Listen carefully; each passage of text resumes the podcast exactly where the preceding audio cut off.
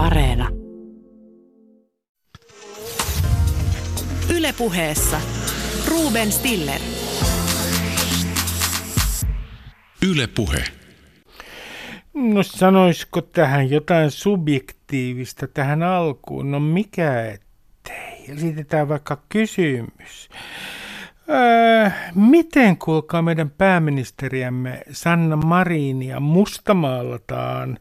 Öö, miten hänestä yritetään tällä hetkellä tehdä öö, oikein vasemmistolaista yrityselämän vihollista? No ensin Petteri Orpo. Hän on muuten kokoomuksen puheenjohtaja, vaikka sitä ei aina huomaa.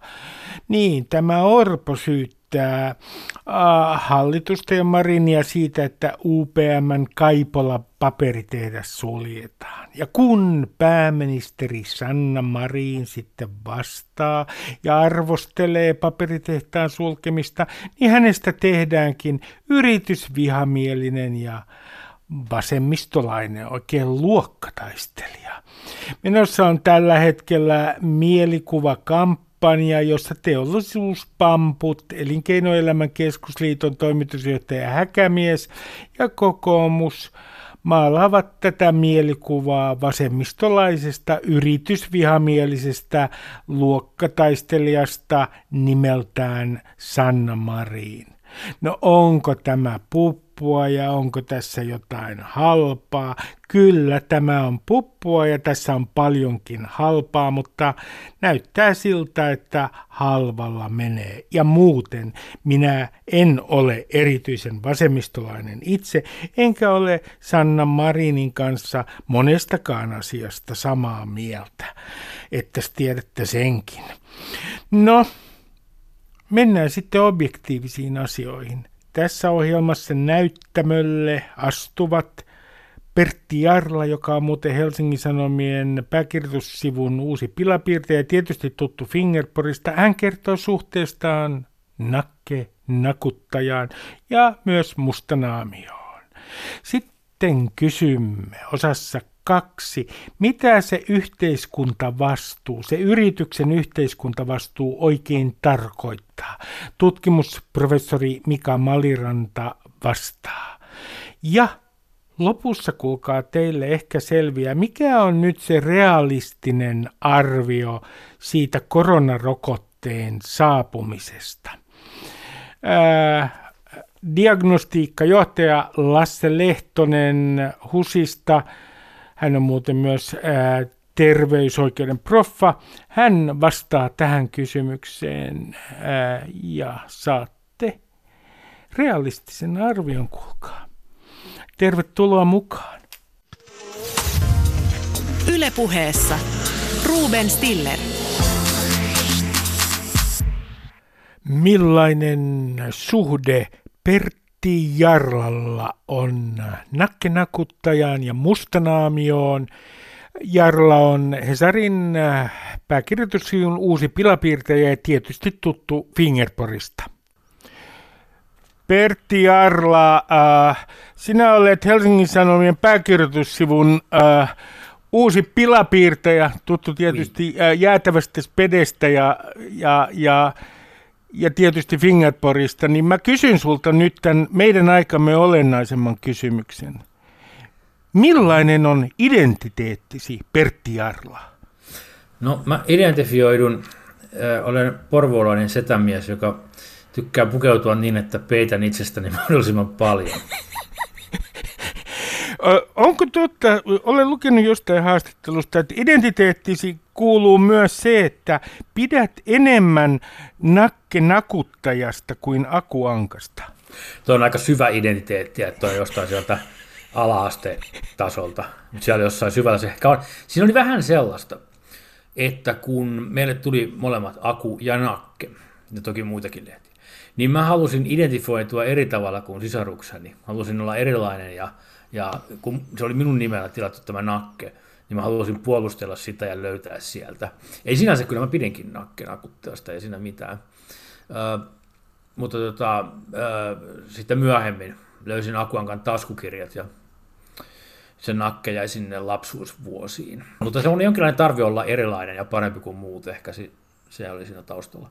Jos ajatellaan identiteettiäsi, niin olen myös lukenut, että, että identiteettisi ja identiteettipoliittisen kehitykseesi vaikutti mustanaamio. Ö, olenko oikeassa, että tämä mustanaamio, jolla muuten oli pääkallosormus, hän, hän asui pääkallon luolassa, niin mustanaamiolla on ollut vaikutus elämääsi? Kyllä. Tuota noin, niin, ne oli mun veljelle tulevia lehtiä, Mustanaamio, Tartsan ja Frankensteinin ihmissusikin tuli joskus. Ne oli sellaisia, mitä vähän kahmittiin veljeltä sitten, kun se oli lukenut ne. Ja ne tuntui jänniltä ja vähän rankemmilta, kun niissä on ollut kaikkea väkivaltaa, eikä ihan pienenä välttämättä tajunnut juoniakaan täysin. Eli mä oon käynyt läpi sellaisen vaiheen, jossa mustanaamio tuntui sellaista kovalta aikuisten sarjakuvalta. Ja tota noin, niin se on tietysti niin kaikki ne myytoksineen ja visuaalisine ilmeineen niin vahva hahmo, että sitä sitten tuli piirreltyä myöhemminkin, kun aloin piirrellä eri puolille. No Pertti Arla, äh, kun Mustanaamiolla oli viidakon sanonta, muistaakseni. Niin, kyllä. Äh, Mustanaamio on ollut itse asiassa vaikuttanut omaan kehitykseeni erittäin voimakkaasti ja pukeudun täällä kotona joskus mustanaamioksi vaimoni iloksi. Niin tuota, ää, ää, muistatko yhtään viidakon sanontaa? Ää, kun, nyt tulee jostain syystä mieleen, varmaan tämän tilanteen takia, että kun mustanaamio kysyy, muut vastaavat. Mikä on tietysti jännä, koska kukaan muukaan vastaisi, jos hän kerran siis kysyy. Tämä, Mutta... tämä kannattaa pitää elämänohjeena mielessä. Jos katsotaan näitä sun lapsuuden, lapsuudesta ja nuoruudesta peräisin olevia ää, esikuvia, ää, sarjakuvissa, niin, niin mitkä on vaikuttanut sinun kaikkein syvemmin? Tota, kyllä sitä vaikka nakkeja suosinkin, niin Akuankka, se tuli luettua hirveitä määriä, ja kyllä siellä esimerkiksi kun italialaisen Romano Scarpan jutut, oli, niissä oli sellaista älyttömyyttä, mikä teki vaikutuksen. Niissä oli muun muassa kapteeni, joka metsästi valkoista sardiinia ympäri maailman meriä. Ja tuota, sitten myöhemmin, kun aloin itse piirtämään, niin, tai yritin saada sarjakuvan julki, niin teki vaikutuksen Juho Juntunen, joka on vieläkin aktiivinen sarjakuvan tekijä, piirsi soundiin silloin undergroundittavia. Ja sitten tuo amerikkalainen Gilbert Shelton, joka vieraili vähän aikaa sitten Suomessakin sarjakuvafestivaalilla, joka teki Frikkilän veljeksiä, josta on nyt joku animaatiokin väännetty. Eli tämmöinen undergroundittavampi huumorisarjakuva. Se, se on se, mihin mä pyrin. Sä olet kotoisin Nastolasta. Mm. Jos otamme nyt pienen tämmöisen äänikuvan kuuntelijoille, niin, niin voitko kertoa, että minkälainen oli nuoruudessasi ja lapsuudessasi nastolalainen maisema? Nastola, siinä tuota, oli, tai uudesta kylästä oikeastaan, Nastolan kyljestä. Siitä meni läpi kaikki Neuvostoliittoon suuntautuva liikenne, joten se oli mm. aika, vaikka siellä olikin maaseutua ja lehmiä ja haisi, niin sieltä silti oli jatkuva tällainen liikenteen jyrinä, tavallaan sellainen lupaus tai tämmöinen koko ajan maailma siinä tuli näyttäytymään Pertille, että tässä menee esimerkiksi se muovia neuvostoliittoon, eikö olekin jännittävä. Ja, tuota, ja junia meni siinä, että semmoinen tavallaan aika dynaaminen paikka. Mutta sitten siinä tehtiin ohitustiet sekä etelästä että pohjoisesta ja suljettiin tämä päätie, niin se vähän siinä sitten y- ymmärrettävästi kuivahti. On se vieläkin olemassa. Niin. Eli, eli voidaan sanoa näin, että sinun nuoruutesi yksi historiallinen avainkokemus oli se, että näit äh, kuinka Neuvostoliittoon vietiin tavaraa. Kyllä, se on totta. Junat ja autot vyöryivät. Nyt esitän Pertti Arla sinulle todella kliseenomaisen kysymyksen, eh, johon olet joutunut vastaamaan ja eh, luultavasti joudut tulevaisuudessakin mm. vastaamaan, mutta mä yritän esittää sen niin, että se ole ihan yhtä kliseinen kuin se itse asiassa on.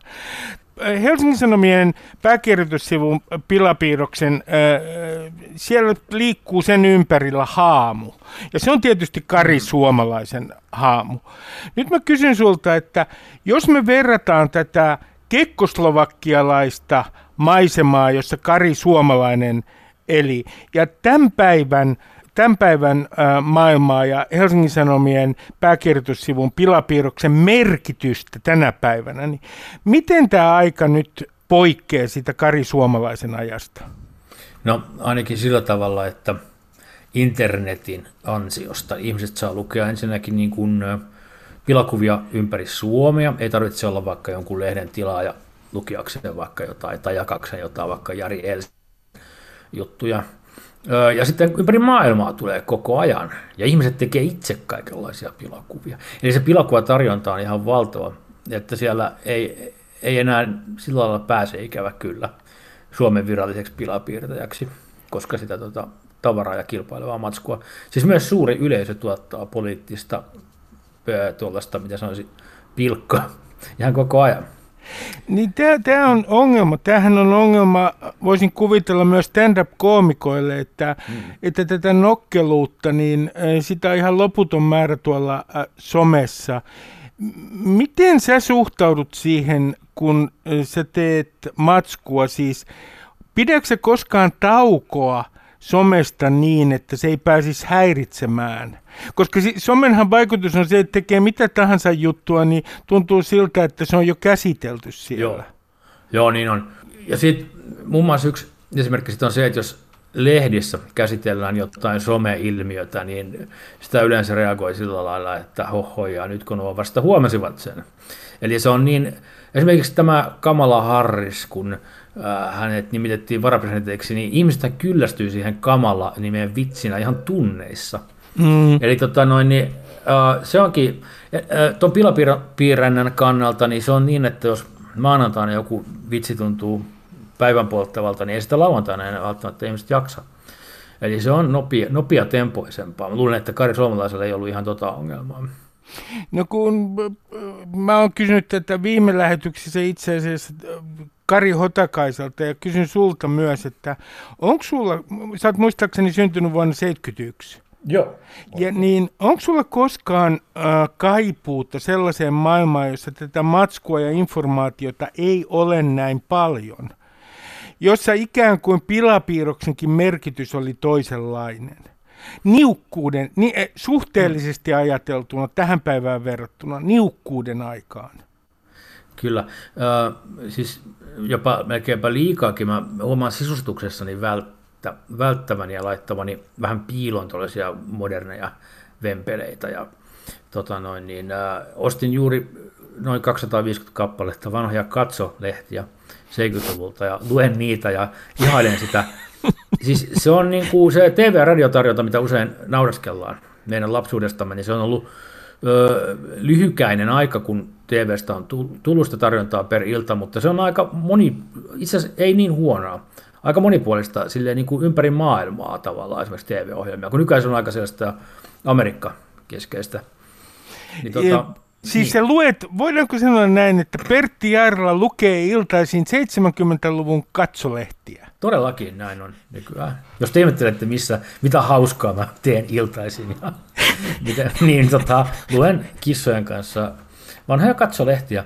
Ja kyllä se joku just nimenomaan tähän niin kuin, verkkaisuuteen ja yksinkertaisuuteen liittyvää se nostalgisuus on. E, e, esimerkkinä, mistä tulee usein puhuttu kanssa, jos TVstä tuli jotain, niin koulussa kaikki puhui samasta asiasta. Eilen tuli TVstä tämä vaikka taisteluplanetta Galactica, niin ei sellaista enää ole. Ei ole valitettavasti, mullekin tulee nostalginen olo, mutta yksi, joka on, yksi piirre, joka tässä ajassa ainakin itseä tympii tasaisin väliajoin, on tietynlainen ideologinen tiukkapipoisuus, joka näkyy tuolla somessa. Miten sinä, Pertti Arla, suhtaudut semmoiseen käsitteeseen kuin poliittinen korrektisuus? Näetkö, että se on relevantti ilmiö?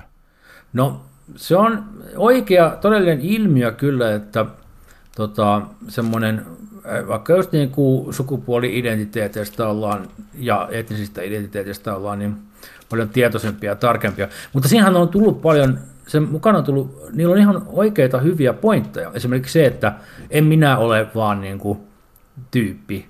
En mä ole niin kuin sellainen niin kuin ominaisuuksista vapaa objektiivinen tyyppi, vaan onhan mullakin omat niin kuin taustani jotka pitää, on hyvä ottaa huomioon, että mä oon niin kuin aika helpolla päässyt tällainen setäukkeli suomalainen, niin se on hyvä pitää mielessä. Ja, ja tota noin, niin, pikkuhiljaa ne on vaikuttanut muuhunkin silleen, että jos katsotaan vanhaa suomalaista TV-ohjelmaa, niin ei esimerkiksi se, että joku on homomies, niin ei se enää itsessään naurata kauheasti, toisin kuin joskus 80-luvun Suomi-viihteessä. se, että miettii omia lähtökohtiaan ja miettii, mikä nyt oikeasti riittää hauskuudeksi, kun puhutaan vaikka vähemmistöryhmistä, niin sehän on ihan terveellistä mun mielestä. No, jos ajattelet omalla kohdallasi sitä työpäivääsi, niin voiko pilapiirtäjä hmm. miettiä niin kuin omaa ideologiaansa liikaa. Siis että tuleeko pilapiirroksista väistämättömästi tylsiä, jos ne on kauhean tendenssinomaisia tietystä ideologiasta lähtöisin? No ainakin siihen ei pitäisi jäädä, että kertoo jyrkästi, mitä mieltä on. Siihen pitäisi kyllä joku kulma löytää, ja se, että pystyisi jotenkin naureskelemaan omille ideologioille, niin sekin olisi hyvä kyllä tuollaista niin kuin, joskus tuntuu, että huumorintekijät ympäri maailmaa, jotkut päästä itseään sille tavalla helpolla, että kertoo vain julkisen, että minä olen nyt jyrkästi tätä mieltä, etenkin jos se on sellainen niin sanotusti progressiivinen ja liberaali mielipide, niin pelkästään se, että tuo sen ilmi monisanaisesti, niin ei välttämättä ole kovin kekseliästä. Mikä, mikä sua ei naurata? Minkälainen huumori ärsyttää sua? No kaikenlaisessa, ihan kaikessa huumorin genreissä on hyvät ja huononsa, mutta sellainen, mihin mä oon vähän väsynyt, on semmoinen, että jos tehdään, kuvataan jotain arkisia tapahtumia mahdollisimman arkisesti ja uskottavasti, ja siinä ihmiset jotenkin piikittelee ja naljailee toisiaan, niin mm. ei se oikein, se muistuttaa todellisuutta liikaa. Eli sellainen niin kuin, kaipaisin sellaista mielikuvituksen villiyttä, ja onhan sitä, sitäkin. No Fingerporin sarjakuvassa, sillähän on omat, äh, omat selittäjänsäkin. Facebookin, mm. Facebookissa on iso ryhmä, Fingerporin ymmärtäjät niminen ryhmä, joka välillä selittää niitä äh, strippejä, joita, jota kaikki eivät ole ymmärtäneet. Kyllä. Niin onko mä äh, Pertti Jarla nyt ymmärtänyt oikein, että tulevaisuudessakin Helsingin Sanomien pääkirjoitussivun pilapiirroksessa, niin sen ei täydy, sun tyylis on se, että sen ei täydy avautua Joo. välittömästi. Joo, mä oon miettinyt, että mitä mä voisin, mä en ole piirtänyt hirveästi vielä niin kuin harjoituksena, mutta mä oon harjoituksena yrittänyt miettiä ja ideoida, mitä mä piirtäisin esimerkiksi jostain puheenaiheesta, mikä kulloinkin on ilmi. Ja mä oon miettinyt just tota, että sehän on ihan hyvä, jos se kuva ei ihan heti aukea, että mitä kaikkea siellä tarkoitetaan. Että ei tarvitse kirjoittaa jokaisen tyypin salkkuun, että kuka se on. ja eikä tarvi laittaa nurkkaan jotain otsikkoa, joka selittää kaikille, että mistä on nyt kysymys. Et eikö se ole hyväkin, jos joutuu vähän aikaa miettimään? Ja, ja onko mä aivan väärässä, että jos ajattelee sun äh, huumorintajua esimerkiksi Fingerporin perusteella, niin, niin siihen liittyy olennaisena osana niin kuin absurdi huumori. Joo, kyllä se on kivempi. Se on tyydyttävän paljon, jos keksii jotain älytöntä ja, ja jopa sellaista, että miten ihmeessä tällainen asia piirretään. Siis se on, se on kyllä, joo. Eli se arkisuus, mä tykkään arkisestakin huumorista, mutta se on ehkä vähän muiden juttu sitten. Niin tota, jos jotain absurdia saisi aikaan, niin se olisi kyllä tosi mukavaa. Näin on. Uskoiko se, että Helsingin Sanomien pääkirjoitussivun pilapiirroksella voi olla tänä päivänä niin kuin jotain niin kuin merkittävää vaikutusta ää, ää, tapaa, jolla ihmiset hahmottaa esimerkiksi poliittisia tapahtumia? No parhaimmillaan se voi antaa jonkun uuden näkökulman. Tuo just sitä, että mieluiten ei vaan toistaisi jotain valmiita mielipiteitä. Parhaimmillaan sitä voisi antaa jonkun uuden näkökulman asioihin tosiaan, ja ehkä parhaimmillaan jopa tuoda jotain naurattavuutta, sellaisia asioita, mistä puhutaan helvetin vakavasti. Mutta noin muutenhan se on hirveän rajallistahan se on, miten yksi kuva voi vaikuttaa. Kun tällä viikolla on kerrottu, että Charlie Hebdo julkaisu, joka, joka julkaisi Muhammedin pilapiirrokset ja johon, johon kohdistui islamistinen terroriisku, jossa kuoli lehden toimittajia, että he aikovat julkaista uudelleen Muhammedin äh, äh, pilapiirrokset. Niin miten sä hmm. suhtaudut tämmöisiin statementteihin? No, joo. Mä en, kuullut, mä en ollutkaan kuullut tuosta. Tuntuisi ehkä, tuo kuulostaa vähän siltä, että ne yrittää toistaa sen saman impaktin sen sijaan, että ne keksisi jotain ihan uutta, mistä tulisi samanlainen. Tai siis ei nyt välttämättä niin traagista seurausta, mutta että mieluiten odottaisi, että ne tekisivät jotain uutta. Mä en tiedä, onko Muhammedin, Muhammedin naureskelu nyt niin kuin tällä, juuri tällä hetkellä niin kuin se kaikkein tuota, olennaisin maali. Jos ajattelet tällaista tabua Suomessa, ihan meidän rajojen sisäpuolella, sellaista, joka on sinun mielestäsi äh, liian pyhää, niin onko meillä enää mitään hmm. tällaisia tabuja? No, mun mielestä se on vähän, jossain määrin on muututtu varovammiksi. Eli joistain kommenteista mä oon saanut vähän sen käsityksen, että esimerkiksi nämä, just nämä pakolais äärioikeisto, tämä skene, niin jossain julkaisuissa ehkä toivottaisiin, että niitä ei vaan käsitellä ollenkaan huumorin keinoin, koska niistä vaan tulee niin paljon palautetta. Öö, mutta se riippuu tietysti ihan jossain toisessa foorumissa, ne samat jutut menisivät läpi ihan tuosta noin. Eli se olisi ihan valtakunnallista kiellettyä aihetta, niin en tiedä. Se on vaan se, että mikä se on se foorumi, missä niitä käsittelee. Jossain on joku sitten liian rankka ja joku sitten olisi just paikallaan. Eli ihan sellaista niin kuin ääritabua en, en kyllä tiedä. Tietysti, tietysti se, no on näitä, joilla suututtaa aina. Esimerkiksi jos aletaan kyselemään Suomen roolia jossain toisessa maailmansodassa, että oltiinko, oltiinko SSS mukana kuinka iloisesti, niin kyllähän se aina tietysti joitain suututtaa, jos nyt haluaa suututtaa välttämättä. Ää, kuinka paljon, viimeinen kysymys Pertti Järvä, kuinka paljon sä haluat suututtaa? Ää, en, en ollenkaan halua suututtaa. Mun mielestä se menee aina vähän niin kuin, jos joku suuttuu tai pahastuu jostain, mitä mä oon tehnyt, niin mulle tulee siellä, mä kerran katsoin TVtä, jossa, oika se Asturio, jossa oli Juha Sipilä, vähän ennen kuin se oli pääministeri. Ja se näytettiin mun tekemään pilakuvaa kepusta, ja mä näin, että Juha Sipilä, Sipilä ei tykännyt, niin mulle tuli vähän paha mieli. Että kyllä niin tarkoitus olisi viihdyttää, että ei ole tarkoitus pilata jonkun päivää. Pertti Järla, kiitoksia haastattelusta. Kiitos.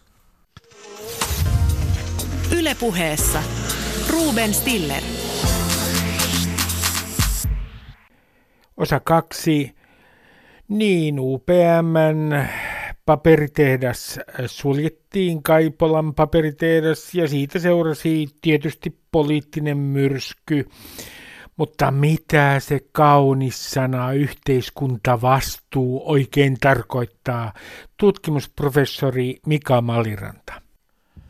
UPM Kaipolan tehtaan paperitehdas suljetaan ja siitä seurasi tietenkin poliittinen myrsky. Sen jälkeen syytettiin toisia siitä, että paperitehdas äh, suljettiin ja sitten syytettiin siitä tässä keskustelussa, että toiset olivat syyttäneet väärällä tavalla ja keskustelleet väärällä tavalla. Tämähän on ö, tyypillinen suomalainen keskustelu, mutta tutkimusprofessori Mika Maliranta, mä kysyn sulta se, mikä koko ajan haamuna liikkuu tämän Kaipolan paperitehtaan sulkemisen ympärillä, tämä haamu, tämä käsite, yhteiskuntavastuu. Miten se pitäisi määritellä, yrityksen yhteiskuntavastuu? No tota, en ole ihan varma, että minkälaisia määritelmiä eri piireissä sille on tehty, mutta itse mä oon taipuvainen ajattelemaan, että, että se, se, sen täytyy olla jotain enemmän kuin se, sellaista toimintaa, mikä on liiketaloudellisesti järkevää. Eli se on jotain sellaista toimintaa, joka yritykselle maksaa sekä lyhyellä ja pitkällä aikavälillä. Täytyy tietysti muistaa, että yritykset tekee ympäristölle ja yhteiskunnalle tärkeitä asioita ihan mielellään ikään kuin ihan liiketaloudellisillakin motiiveilla, koska hyvin, hyvin käyttäytyvä yritys on sellainen, joka saat, äh, saattaa saada asiakkailta paremman hinnan kuin tota, huonosti käyttäytyvä yrity, tota, yritys. Ja sitten taas toisaalta tämmöinen hyvämaineinen, hyvin, hyvin käyttäytyvä yritys saattaa saada työntekijöitä helpommin kuin yritys, jolla ei ole tällaista hyvää mainetta yhteiskuntavastuun täyttämisessä. Mutta tämä on ehkä tällä yhteiskuntavastuulla tarkoitetaan, että, että yritykset tekisivät vielä jotain yli sen, mitä tämmöinen niin liiketaloudelliset argumentit ö, sanoisi.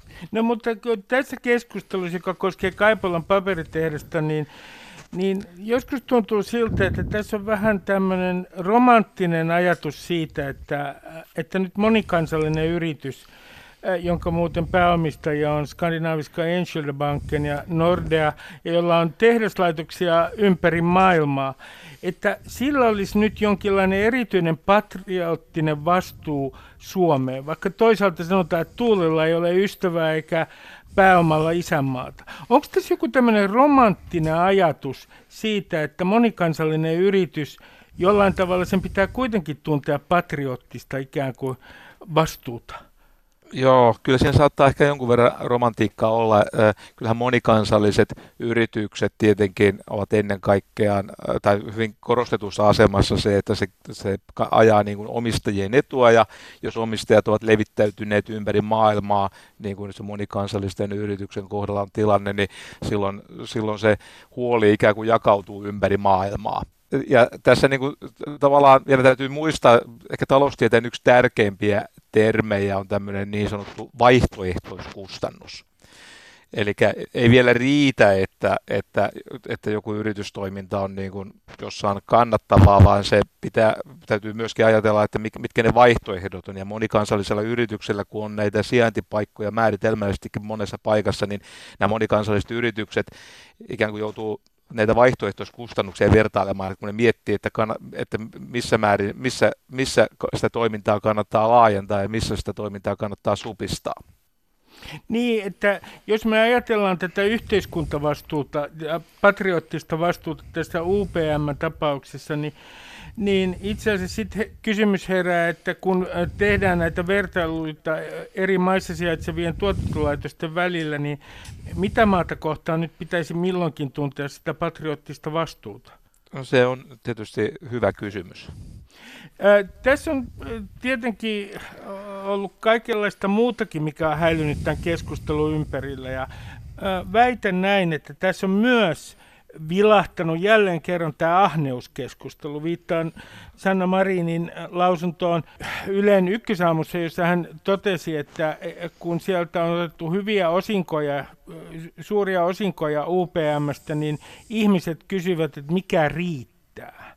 Nyt mä kysyn sulta, Mika Malliranta, että kuinka mielekäs käsite ahneus on silloin, kun me puhutaan näiden yritysten toiminnasta – ja tässä taloustieteellisessä keskustelussa, koska mä en ole ainakaan niin kuin nähnyt mitään selvää määritelmää tälle ah- ahneudelle. Joo, ei, ei mullekaan ahneuden määritelmä ole kovin tarkkarajainen tai kovin selkeä. Jos ahneudella tarkoitetaan siitä, sitä, että omistajat ovat kiinnostuneet siitä, että he saisivat mahdollisimman hyvän tuoton sille sijoitukselle, niin tota, kai sitä sitten voi jotkut ahneudeksi kutsua.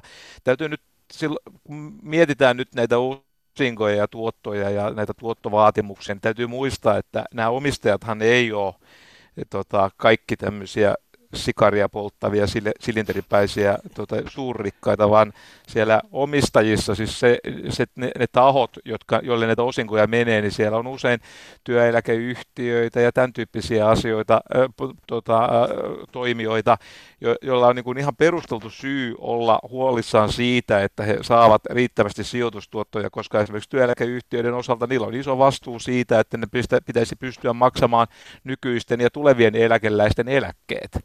Että tavallaan kyllä mä toivon, että eläkeyhtiöillä olisi niin sen tyyppistä ahneutta, että ne niin pitäisi huolta siitä, että ne rahat riittää sitten niihin tarkoituksiin, mihin tota, ne on tarkoitettu. No tämän Kaipolan paperitehtaan sulkemisen kohdalla tietenkin on käyty tätä, kutsun sitä nyt vaikka nokkapokaksi. Ja siinä yhtälössähän on mm, mun laskujen mukaan suunnilleen kolme tekijää. Yksi on energiaverot, siis sähkövero, jota tullaan nyt alentamaan EUn minimitasolle tulevaisuudessa. Sitten on nämä työvoimakustannukset, joista on sanottu, että ne on 30 prosenttia suuremmat palkat kuin Saksassa ja Ruotsissakin. Ja sitten on tämä tietysti sanomalehtipaperin kysyntä. No kun tässä on nyt syyttäviä sormia koko ajan osoiteltu toisia keskustelijoita kohtaan ja on syytetty hallitusta ja vastapuoli on syyttänyt tota, työnantajapuolta, niin mikä sun mielestä on nyt tässä se totuus? Koska molemmilla osapuolilla näyttää olevan tämmöinen yksinkertaistettu narratiivi, että mikä on syy tämän paperitehtaan sulkemiseen jo tähän tuskin on yksinkertaista totuutta, mutta tavallaan se perusasetelma on kyllä aika yksi, yksinkertainen, että yritykset, varsinkin monikansalliset yritykset, keskeinen niiden liiketoimintaosaaminen on se, että ne osaavat arvioida vaihtoehtoisia sijoituskohteita ja, ja osaavat arvioida, että milloin joku toiminta on liiketaloudellisesti järkevää lopettaa. Ja tämähän perustuu tietysti semmoiseen kokonaisarvioon, joka pitää sisällään just näitä sun mainitsemia asioita, niin kuin tässä tapauksessa paperin hintaa, energian hintaa, työn hintaa, sijaintia, kaikenlaista tällaista. tällaista. Se on siis se kokonaisarvio. Ne tietysti on ihan luontevaa tuoda esiin, mitä kukin yritys näkee tota, tärkeäksi, mutta ehkä on aika hyödyllistä niin kuin miettiä vähän tätä niin kuin isompaakin asetelmaa, että, että ihan yksittäisellä tehtaallahan on aina elinkaarensa, että, että niillä on alku ja loppu, että jossain vaiheessa aika usein, useimmat tuotantoyksiköt joidenkin vuosikymmenen jälkeen viimeistään niin kuin alkavat alas ajaa ja lopettaa toimintaa.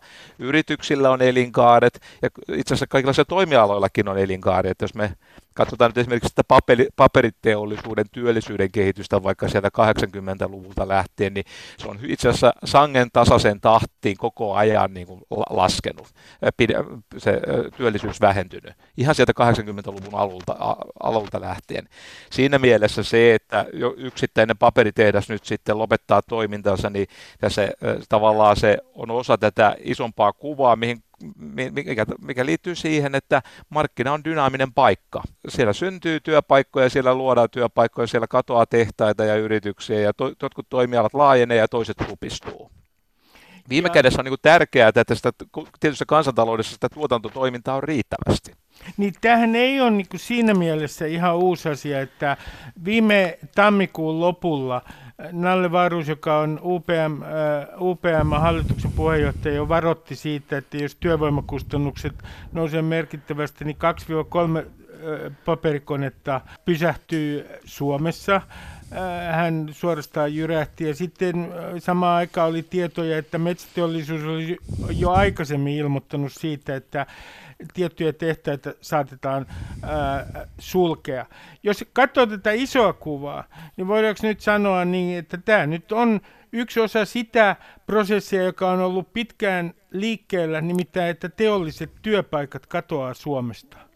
Joo, siis, eli rakennemuutos jatkuu niin kuin se on jatkunut tässä viimeisen sadan tai 200 vuoden ajan vähän vaihtelevassa muodossa. Tietysti voi nyt sen sanoa, että, että mä niin kuin ymmärrän se, tämän, tämän ehkä vähän niin kuin normaalia isomman harmituksen tässä, että se sattui tämä tehtaan sulkeminen juuri nyt. Että se, on, se on näille työntekijöille erityisen harmillista. Voisi jopa niin kuin sanoa, että, että jos tämä paperitehdas olisi laitettu, lopetettu pari, pari vuotta aikaisemmin, niin se olisi ollut itse asiassa ainakin jossain määrin pienempi katastrofi näille alueille ja näille työntekijöille, koska normaalin tai korkeasuhdanteen aikana työntekijöiden mahdollisuus löytää uusi työpaikka on todella paljon parempi kuin tämmöisen taantuman aikana.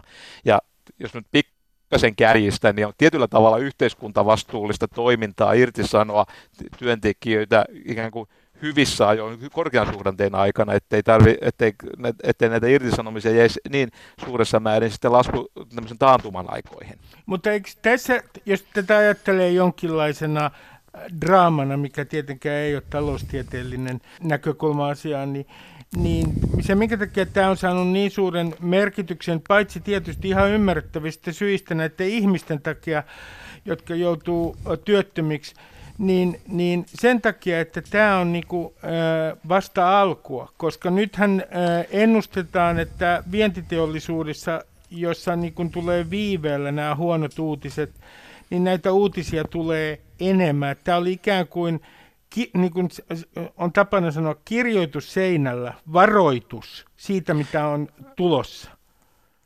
Joo, kyllä mäkin pelkään, että tämä on esimakua siitä, mitä tässä on tulemassa. Niin kuin tässä puhuttiin, tässä on tiettyä rakennemuutosta ollut jo päällä ikään kuin jo normaalienkin suhdanteiden aikana, ja tämä koronahan nyt tietysti tulee kärjistämään ja nopeuttamaan monenlaisia kehityskulkuja. Ja kyllä mä niin kuin, t- tässä suhteessa tietysti, kun mä tämmöisen pohjoismaisen hyvinvointimallin kannattaja, jossa on aika tarkka työjako-oppi. Eli meillä valtio vastuu, vastaa tästä sosiaalipolitiikasta ja tämän tyyppisistä asioista. Ja sitten taas yritystoiminta keskittyy siihen liiketoimintaan. Eli kukin keskittyy siihen, missä on niin omat suhteelliset edut. Ja, ja se, että tässä on nyt vaikeat ajat edessä, niin kyllä tietysti tämä, on, tämä tarkoittaa sitä, että poliittisessa päätöksenteossa joudutaan tekemään aika, aika tärkeitä ratkaisuja tässä tulevina kuukausina ja jos tämä pitkittyy, niin vielä ne päätökset joudutaan tekemään vielä tulevina vuosinakin. No, jos katsotaan ihan sitä, että minkälaisessa murroksissa nyt tämän koronakriisin keskellä Suomi on rakennemuutoksen suhteen ja taloutensa suhteen, niin miten sä nyt kuvaisit tätä murrosta, missä me nyt tällä hetkellä ollaan? No tota, keskisuurta in, in, intensiivisempi rakennemuutos, jossa on, on monia piirteitä, jotka, joista on paljon puhuttukin, mutta yksi, yksi meidän aika keskeinen piirre on, että meillä tuhoutuu nyt sellaisia perinteisiä, aika korkean tai ainakin suhteellisen korkean paikan, äh, palkan tämmöisiä te, te, raskaan teollisuuden työpaikkoja ja sitten eh, sen tyyppisiä työpaikkoja tuhoutuu ja sitten taas toisaalta syntyy uusia työpaikkoja, varsinkin siellä palvelusektorille ja, ja, ja sitten ehkä, ehkä uusille teknologian aloille. Ja se, mikä tässä on tämmöinen yhteiskuntapoliittinen haaste, on se, että, että näiden raskaan teollisuuden prosessityöntekijät, niin niiden liikkuvuus näille uusille, uusille aloille on ehkä jossain määrin rajallista ihan ymmärrettävistä syistä. Tämän keskustelun yllä on myös tietenkin leijunut tämä ehdotus, jota Marinkin on aikaisemmin ajanut ja ajaa varmaankin edelleen ainakin, että sitä kokeiltaisiin kuuden, päivän, kuuden tunnin työpäivästä. Ja sitähän on kokeiltu 90-luvulla. Sitten se, kun nousukausi alkoi, niin se unohtui. Mitä sä sanot tästä? Viime, tänä, tällä viikolla viimeksi äh, Jyri Häkämies, joka on elinkeino elämän keskusliiton äh, toimitusjohtaja sanoi, että tämä on täysin epärealistista tämä kuuden tunnin työpäivä. Mitä sä sanot tämän ehdotuksen realistisuudesta? No on mulla jonkun verran skeptisyyttä äh, siihen. Yksi skeptisyys tulee siitä, että kyllähän meillä varsinkin kilpailuympäristössä toimivat yritykset niin kuin koko ajan yrittävät miettiä, että miten sitä työn organisointia on syytä kehittää, koska jos sillä samalla työajalla saadaan enemmän aikaa, niin se on sekä työntekijän että työnantajan etu. Ja se, että että työaikaa voitaisiin lyhentää kahdeksasta tunnista kuuteen tuntiin sillä tavalla, että se tuotanto pysyy samana, niin se viittaa siihen, että siellä olisi niin sanottu, niin kuin käytetään tämmöistä ilmaisua, että siellä olisi niin kuin läskiä siinä tuotannossa. E-, epäilemättä varmaan paikoitellen onkin, niin, mutta tota, se, että on, onko sitä suuressa mittakaavassa, niin mä, mä oon pikkasen skeptinen.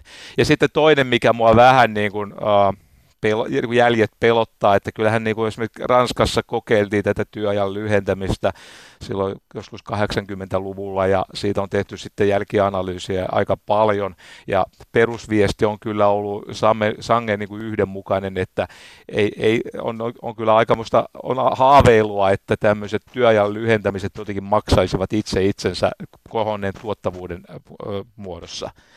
Se, että jossain yksittäisissä kokeiluissa on saatu myönteisiä tuloksia, se on tietysti kiinnostavaa. Ja se onkin yksi aika tärkeä piirre tässä, että nämä meidän tilanteet, yritykset, työntekijät, tehtävät vaihtelee niin paljon, että joihinkin, työ, joihinkin työtehtäviin varmaan sopii semmoiset niin lyhyemmät työpäivät, mutta sitten taas joissakin työtehtävissä voi taas olla sopivampia pidemmät päivät mä oon niin ymmärtänyt, että monet työntekijät tota, ää, aika mieluummin tekee niin kuin kaksi kuusituntista työpäivää peräkkäin, niin kuin kaksi vuoroa peräkkäin, että on 12 tuntia, tekee töitä ja pitää sitten, tota, saa sitten sen sijaan niin kuin vapaa-päivän. Että mä en ole ollenkaan varma, että mikä on niin kuin optimaalinen tapa lyhentää työaikaa. Mika Malliranta, tähän loppuun. Kerro positiivinen uutinen. Tämä on niin synkkää aikaa niin talousuutisten suhteen kuin muutenkin. Kerro positiivinen uutinen. No ainakin monen henkilökohtainen positiivinen uutinen on, että mä luulen, että mä oon tehnyt itse ainakin tämmöisen digiloikan, mikä tulee näiden ää, etätyöskentelyvälineiden käyt, käytössä, että, että luentojen ja, ja pitäminen tota, tapahtuu tästä lähtien mun, mun kohdalla eri tavalla kuin se on tapahtunut tähän asti. Ja se, mä toimin eri tavalla senkin jälkeen, kun tämä, tämä koronakriisi on ohi. Ja mä oon aika, aika, mä oon aika varma, että tämän tyyppisiä digiloikkia on aika moni muukin työntekijä Suomessa tehty, tehnyt, että, että tässä koronakriisissä on tämmöinen silver lining, eli hopeareunus siinä muodossa, että, että me joitakin asioita nyt osataan tehdä sitten paremmin kuin aikaisemmin. Mika Maliranta, kiitos haastattelusta. Kiitoksia. Ylepuheessa Ruben Stiller. Osa kolme. Niin, milloin se koronarokote oikein tulee? Mikä on siis realistinen arvio? Lasse Lehtonen on diagnostiikka johtaja HUSissa ja hän on myös terveysoikeuden professori. Lasse Lehtonen, Elinkeinoelämän keskusliitto ja ministeri Mika Lintilä on ehdottanut, että matkailurajoituksia höllennetään. Ja uusi raja-arvo oli se, että 25 tartuntaa saa olla maassa, 100 000 asukasta kohden kahden viime viikon aikana. Aikaisemmin tämä on ollut, tämä perusraja on ollut kahdeksan asukasta, 100 000 asukasta kohden, siis infektioita viimeisen kahden viikon aikana. Mitä sinä sanot matkailurajoitusten höllentämisestä? No, minusta ne rajoitukset on ollut ihan sinänsä järkeviä, että itse kun kuuluu tähän eroon koronasta ryhmään, niin siellähän on tämmöistä liikennevalomallia ehdotettu, jossa sitten olisi vähän erityyppisiä toimenpiteitä riippuen siitä, millaisesta maasta tulee. Eli tämä raja, mihin Lintilä viittaa, niin se on se raja, jonka mukaan sitten pääsee matkustaa aika vapaasti. Eli ei tarvita mitään testaamista, ei tarvita mitään karanteenia. Mutta jos nyt halutaan sitten matkailua jostain muualta lisätä, niin kyllä mä sitten toisin tätä testaamista siihen aika vahvasti mukaan. Eli, eli lähtömaasta testataan kolme päivää ennen kuin lähtee reissuun ja mielellään sitten vielä voitaisiin testata, kun Suomeen tulee. Ja sillä tavalla voitaisiin sitten mahdollistaa näiden vaaleanpunaisten tai vähän muut punaisempienkin riskimaiden ihmisten matkailu. Ja no. käsittääkseni, käsittääkseni myöskin nyt tämmöistä vähän on suunnitteilla, eli, eli liikenneministeriö meinaa muuttaa lainsäädäntöä niin, että voitaisiin edellyttää tämmöinen negatiivinen koronatestitodistus Suomeen tulevilta matkailijoilta. Joo, tällainen on suunnitteilla ja, ja itse asiassa siihen kuuluu, että se, että, että tämä ei koskisi jalan tai yksityisautolla tehtyä rajaliikennettä, siis viitataan esimerkiksi Haaparannan seutuun, ja sitten Suomen kansalaisia ja täällä vakituisesti asuvia, niin tämä ei koskisi tämä vaatimus tästä negatiivisesta testituloksesta, kun tulee Suomeen. Pitäisikö meidän Lasse Lehtonen vaatia, kun uutisissa, jonka luin, ei puhuttu mitään siitä, että tämä vaadittaisi Suomesta lähteviltä, niin eikö se olisi hyvä asia, että täältä lähteviltä vaadittaisi tällainen todistus, koska se sitouttaisi myös ihmiset ajattelemaan sitä, että heillä on ihan yksilöllinen vastuu, kun he lähtevät jonnekin. No monet lentoyhtiöt ja monet muut maathan tämmöistä edellyttää, että se ei itse asiassa riipu niinkään Suomen valtion toimista kuin sitten se vastaanottavan maan toimista. Että esimerkiksi Venäjän valtiohan vaatii negatiivisen koronatestitodistuksen, jos haluaa Venäjälle mennä ja on muun muassa meiltä HUSista kysely, mitkä on niitä akkreditoituja laboratorioita Suomessa, jotka voi sitten antaa tämmöisen testitodistuksen Venäjälle haluaville. Eli mä tässä en ehkä laittaisi suomalaisia vaatimuksia näiden muiden lisäksi, vaan sitten toteaisin vaan, että monet lentoyhtiöt ja, ja sitten tosiaan monet maat vastaanottaessaan matkailijoita nyt jo edellyttää tämmöistä testitodistusta? No kun äh, tässä on paljon äh, tällaisia kysymyksiä tällä hetkellä äh, ilmassa. Ja yksi tietenkin, Lasse Lehtonen, on se, että on hyvin erilaisia tietoja siitä, että mikä on realistinen arvio tämän rokotteen suhteen. Ja kun sä tietysti joudut työspuitteissa koko ajan miettimään tätä aikahorisonttia eteenpäin, niin... Äh, mikä nyt sinun mielestäsi on realistinen odotus tämän rokotteen suhteen, josta kaksi on nyt ihan kolmosvaiheessa muun muassa tämä Oxfordin rokote ja sitten Modernan rokote ja tietoja odotetaan joskus vuoden vaihteessa viimeistään näistä kolmostason testeistä, niin mitä, mitä kannattaa nyt sitten tämmöisen maallikon odottaa? No, musta semmoinen realistinen aikataulu näille nopeiten kehityksissä edenneille rokotteille on noin vuosi. Eli käytännössä, jos hyvä tuuri käy, niin päästään kesällä 2021 rokottaa, mutta pitäisi aika todennäköisenä, että se menee sinne syksyyn 2021. Ja silloinkin tietysti sitten rokotuksia tehdään jossain järjestyksessä ja on hyvä muistaa, että rokote ei välttämättä ole semmoinen, että saa yhdellä piikillä niin kuin suojan 80 vuodeksi, vaan voi olla niin, että tarvitaan useampi piikki ja sitten saadaan ehkä 6-70 prosentin suoja, joka kestää vuoden tai kaksi. Että tässä on niin kuin kaikenlaisia vaihtoehtoja olemassa. Että se rokote kyllä varmasti tulee tilannetta helpottamaan, mutta ei se välttämättä vielä johda sitten siihen, että koko homma on, on hoidettu. no nyt meillä on tämä koronavilkku, joka on lanseerattu tällä viikolla ja heti ensimmäisenä päivinä yli miljoona oli ladannut sen. Mutta täytyy Lasse Lehtonen kysyä sinulta yhdestä tilanteesta, että jos mä saan nyt hälytyksen, mulla on tämä koronavilkku, niin jos mä saan hälytyksen, että mä olen altistunut ja mulla ei ole oireita, niin selvähän on, että mun pitää olla tietysti karanteenissa, kun olen altistunut, mutta pitääkö äh, pysyä vaan kotona ja olla menemättä testiin, jos ei ole mitään oireita, ei edes nuhaa? Kyllä mä itse, jos tämmöinen vilkutus omaan kännykkään tulee, niin lähtisin sitä lähetettä hakemaan, eli lähtisin johonkin näihin nettipalveluihin, joissa sitten tämä riskiarviointi tehdään ja annetaan sitten mahdollisesti lähete koronatestauksia. Siellähän sitten se tekoäly käytännössä arvioi sen riskin ja joko suosittaa tai ei suosita sitten testiin menemistä, mutta kun Suomessa nyt on tätä kynnystä testaamiseen madallettu, niin kyllä musta olisi aika helpolla altistuneet syytä testata. Eli oireethan ei sinänsä nyt ole mikään vahva kriteeri. Me tiedetään hyvin, että oireettomia koronan kantajia on ja oireettomat voi taltuttaa, mutta toki sitten sen altistuksen kesto ja, ja muut olosuhteet varmaan vaikuttaa siihen riskiin, että kuin todennäköinen se korona on. Ja siinä mä aika lailla menisin näiden järjestelmien niin kuin ohjauksen mukaan. No sitten on toinen kysymys, että, äh, jonka toi esille muun muassa Iivo Hetemäki, immunologi, immunologian tutkija Helsingin Sanomissa, että kun yhdellä koronatestillä, ja korjaa minua jos olen väärässä, mutta tavoitetaan 60-80 prosenttia näistä tartunnoista, ja silloin kai puhutaan tämän testin, varsinaisen koronatestin herkkyydestä.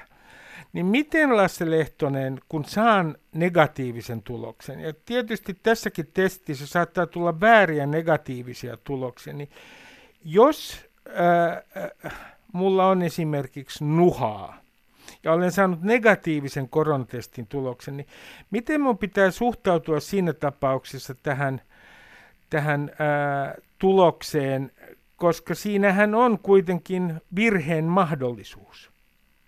Juuri näin, eli varotoimenpiteistä ei pitäisi luopua.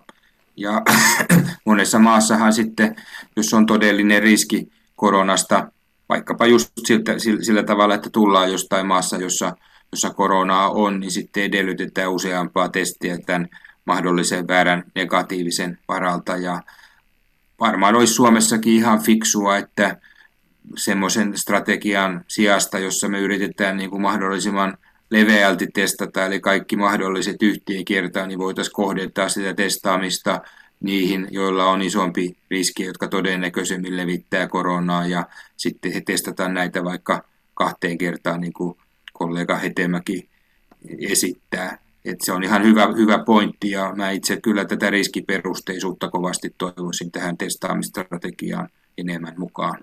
No kun tässä on äh, ollut näitä ruuhkia, koska on ollut myös muita infektioita nyt liikkeellä, flunssaa liikkeellä ja sitten äh, on ollut välillä työvoimapulaakin. Niin nyt kun nämä hengitystieinfektiot lisääntyy merkittävästi, kun mennään tuonne lokan marraskuuhun, niin mikä Lasse Lehtonen, tämähän on sinun nimenomaan erikoisella, mikä on nyt rationaalinen ja fiksu tapa priorisoida, jos täytyy priorisoida niitä, jotka, joiden kannattaisi nyt, jotka kannattaisi nyt ensisijaisesti testata? Siihen pitäisi just tätä riskiperusteisuutta saada, eli silloin, silloin tämä vaikkapa se ulkomaan matkailu tai tämä altistuminen ja sitten se oleskelun tyyppi vaikuttaa. Toki me tiedetään, että koronainfektion todennäköisyys on jossain alueella suurempi, jossain sosiaaliryhmissä suurempi, jossain kieliryhmissä suurempi, jota kautta sitten pystytään varmasti sitä testaamista suuntaamaan paremmin, jos halutaan. Et mä annan nyt vaikka esimerkin, että, että nyt testataan samalla strategialla Kuhmossa ja Seinäjoella, ja, ja Seinäjoella tai Pohjanmaalla ei ole ollut yhtään keisejä ja Kuhmossa on ollut, eli kyllähän se tietysti se tieto siitä, että henkilö on Kuhmosta tai ollut Kuhmossa, niin pitäisi niin kuin kasvattaa sitä todennäköisyyttä ja helpottaa testiin pääsyä verrattuna siihen, että henkilö on vaikka sairastanut sen flunssansa kokonaan Seinäjoella. Eli hyvin tämmöisillä yksinkertaisilla kriteereillä pitäisi mun mielestä tätä kapasiteettia ohjata, koska realiteetti on se, että vaikka me nostetaan tämä tähän valtioneuvoston tavoitetasolle yli 20 testiin vuorokaudessa, niin niitä flunssapotilaita flunssa-aikaan on 50-60 000 päivässä, eli silloin kuitenkin kaksi kolmannesta flunssasista jää testaamatta ja, ja joku järjestys tähän hommaan pitää saada. No kun äh, tässä on äh, puhuttu tästä tautitilanteesta, niin sehän näyttää, jolle nyt aivan väärässä ole, minusta se on hämmästyttävän hyvä tällä hetkellä. En puhu mitään tulevaisuudesta. Jos vertaa esimerkiksi muualle Eurooppaan, oletko sinä Lasse Lehtonen hämmästynyt siitä, että tämä on näin hyvin toistaiseksi hallussa tämä tilanne Suomessa? Kyllähän tämä on iloinen yllätys, ei sitä auta kiistää. Eli kun Eurooppa on muuttunut punaiseksi näissä riskikartoissa, niin Suomi ja Viro ja joku muu maa siinä sitten pinnistelee hyvin pienien tartuntalukujen kanssa. Ja, ja tässä on varmasti ollut osin onnea myötä, mutta me ollaan tietysti harvaan asuttu maa ja, ja sitten myöskin ihmiset, vaikka kesällä nyt tiettyä löystymistä näissä suojatoimissa varmaan tapahtuu, niin kuitenkin noudattaa aika hyvin erilaisia hygieniaohjeita ja, ja riskiryhmien henkilöt varmaan muita tarkemmin edelleen. Ja, ja musta on ihan mahdollista, että jos me nyt saadaan tämä rajaturvallisuusasia kuntoon ja, ja testataan riskiperusteisesti ja sitten muistetaan ylläpitää näitä varotoimia, mitä on suositeltu, eli etäisyyksiä, käsihygieniaa ja yskimishygieniaa, kasvomaskeja, niin saattaa olla, että me selvitään ilman toista aaltoa. Ja historia on sinänsä mielenkiintoinen, että Suomihan on yksi niitä harvoja maita Euroopassa, johon mustasurma ei aikanaan koskaan levinnyt. Eli ei olisi niin, ensimmäinen kerta, kun vaka... Niin, että vakava tauti meidät välttää sitten, että mistä se johtuu, että ollaanko me jossain erityisessä suojeluksessa vai onko se vaan tämä, tämä harvaan asuttu maa, joka meitä tässä auttaa. No t- nyt tietenkin on tullut vihdoinkin suositukset kasvomaskien käytöstä muun muassa joukkoliikenteeseen ja sitten tilaisuuksissa, joissa ei voi pitää turvaväliä. Ja tätähän nyt arvottiin ja piti tehdä tutkimusta ja sitä työnnettiin koko ajan sitä päätöstä eteenpäin. Nyt tiedot Helsingin seudun liikenteestä kertovat, että noin 20-30 prosenttia Helsingin seudun liikenteessä käyttää kasvomaskeja. Se on viimeinen tieto, jonka minä olen saanut. Lasse Lehtonen kysyi sinulta, että onko mahdollista, että tämä, tämä hirvittävä sotku ja väittely siitä, että onko kasvomaskeista hyötyä vai ei, niin vaikuttaa siihen, että meillä on ainoastaan 20-30 prosenttia Helsingin joukkoliikenteessä käyttää kasvomaskeja. No varmasti oltaisiin parempaa lukuun päästy, jos olisi niin kuin, tätä propagandaa ja, ja valistusta aikaisemmin ruvettu levittämään, että kieltämättä siinä hiukan hukattiin niin kuin hyviä mahdollisuuksia, koska käsidesikäyttökin saatiin kuntoon, niin varmasti kasvomaskien käyttökin olisi saatu kuntoon, kun sitä olisi keväällä aloitettu. Saa nyt nähdä, olisi tietysti erittäin hyvä, että, että todellakin eh, tätä valistustyötä nyt sitten julkisen vallan toimesta aktiivisesti tehtäisiin, olisi näitä mainoksia ja, ja miksei sitten jossain pisteessä myöskin jaettaisiin näitä, näitä kasvomaskeja, että itse kokisin aika hyödyllisenä kuitenkin, että liikennöitsijöillä olisi jonkunlainen, jonkunlainen tota, varasto, josta sitten voisi näitä joko halpaa hintaa nostaa tai sitten tarvittaessa saada käyttöönsä, että yhteiskunta tietyllä tavalla osoittaa sen, että tätä pidetään nyt hyödyllisenä ja arvokkaana asiana. Itse tuli tuossa nelosen ratikalla tänä iltana meilahteen ja, ja oma, oma maski oli päässä, mutta kattelin siinä kanssamatkustaja, niin se on varmaan aika tarkkaa se neljännes, kun siellä maski, maski päässä liikkuu, mikä minusta nyt on kuitenkin jo sinänsä osoittaa, että ihmiset on tämän asian tiedostanut ja, ja kyllä kovasti suositan, että nimenomaan julkisissa liikennevälineissä ja erilaisissa yhteisissä tiloissa, niin kyllä maskia kannattaisi käyttää. Ja siitä saisi tulla sellainen sosiaalinen normi, että vähän katsotaan vinoa, jos ei, ei tätä suositusta noudata. Lassi Lehtonen, viimeinen kysymys lyhyesti. Kun tätä katsotaan nyt eteenpäin tätä tilannetta, niin pitääkö meidän oppia elämään tämän viruksen kanssa? kun tämähän on sellainen, joka toistuu näissä keskusteluissa tämä lause, että meidän pitää oppia vaan niin kuin pitemmällä tähtäimellä elämään tämän kanssa ja meidän riskiarviot muuttuu, kun tämä epidemia maailmalla, kun me aletaan tottua tähän. No kyllä ja ei, että varmasti niin kuin tietyt asiat, joita tässä nyt epidemian yhteydessä on tuotu esiin, vaikka se käsihygienia ja, ja ehkä jopa tämä etäisyyksien pitäminen niin kuin tietyissä tilanteissa, niin on sellaisia asioita, joilla vähennetään niin kuin kaikkien infektioiden leviämistä. Että on niin kuin hyödyllistä tämmöistä terveyskasvatusta joka tapauksessa – mutta kyllä mä nyt on aika toiveikas kuitenkin, että lääketiede rokotteen koronaan kehittää ja me pystytään matkailua avaamaan ja yleisötilaisuuksia järjestämään. Että kyllä mä itse kovasti futismatseihin haluaisin mennä niin, että siellä vähän saisi joukkueiden puolesta huutaakin, eikä tarvitsisi vaan niin kuin maskia pitää päässä. Että mä uskon kyllä, että me päästään noin vuodessa sitten lähemmäs sitä normaalitilaa, mutta toistan sen, että jotkut näistä asioista, mitä tässä on harjoiteltu, niin on oikeasti muutenkin hyödyllistä kansanterveyden kannalta, eli käsien pesu ja ehkä se kättelykulttuurin muutos, etäkokoukset, niin ne on voinut tulla jäädäkseen ja ne on sinänsä ihan hyviä asioita. Lassi Lehtonen, kiitoksia haastattelusta. Kiitoksia. Ylepuheessa Ruben Stiller. Lopuksi ihan lyhyt tarina. Minä nimittäin luulin, kun otin käyttöön koronavilkun, että se tuohon puhelimeen, että se todella hälyttää minut, jos lähtyvillä on joku, joka rikkoo omaa karanteeniaan. Niinhän se ei todellakaan tee, mutta niin minä luulin. Olen hölmö. Moi moi!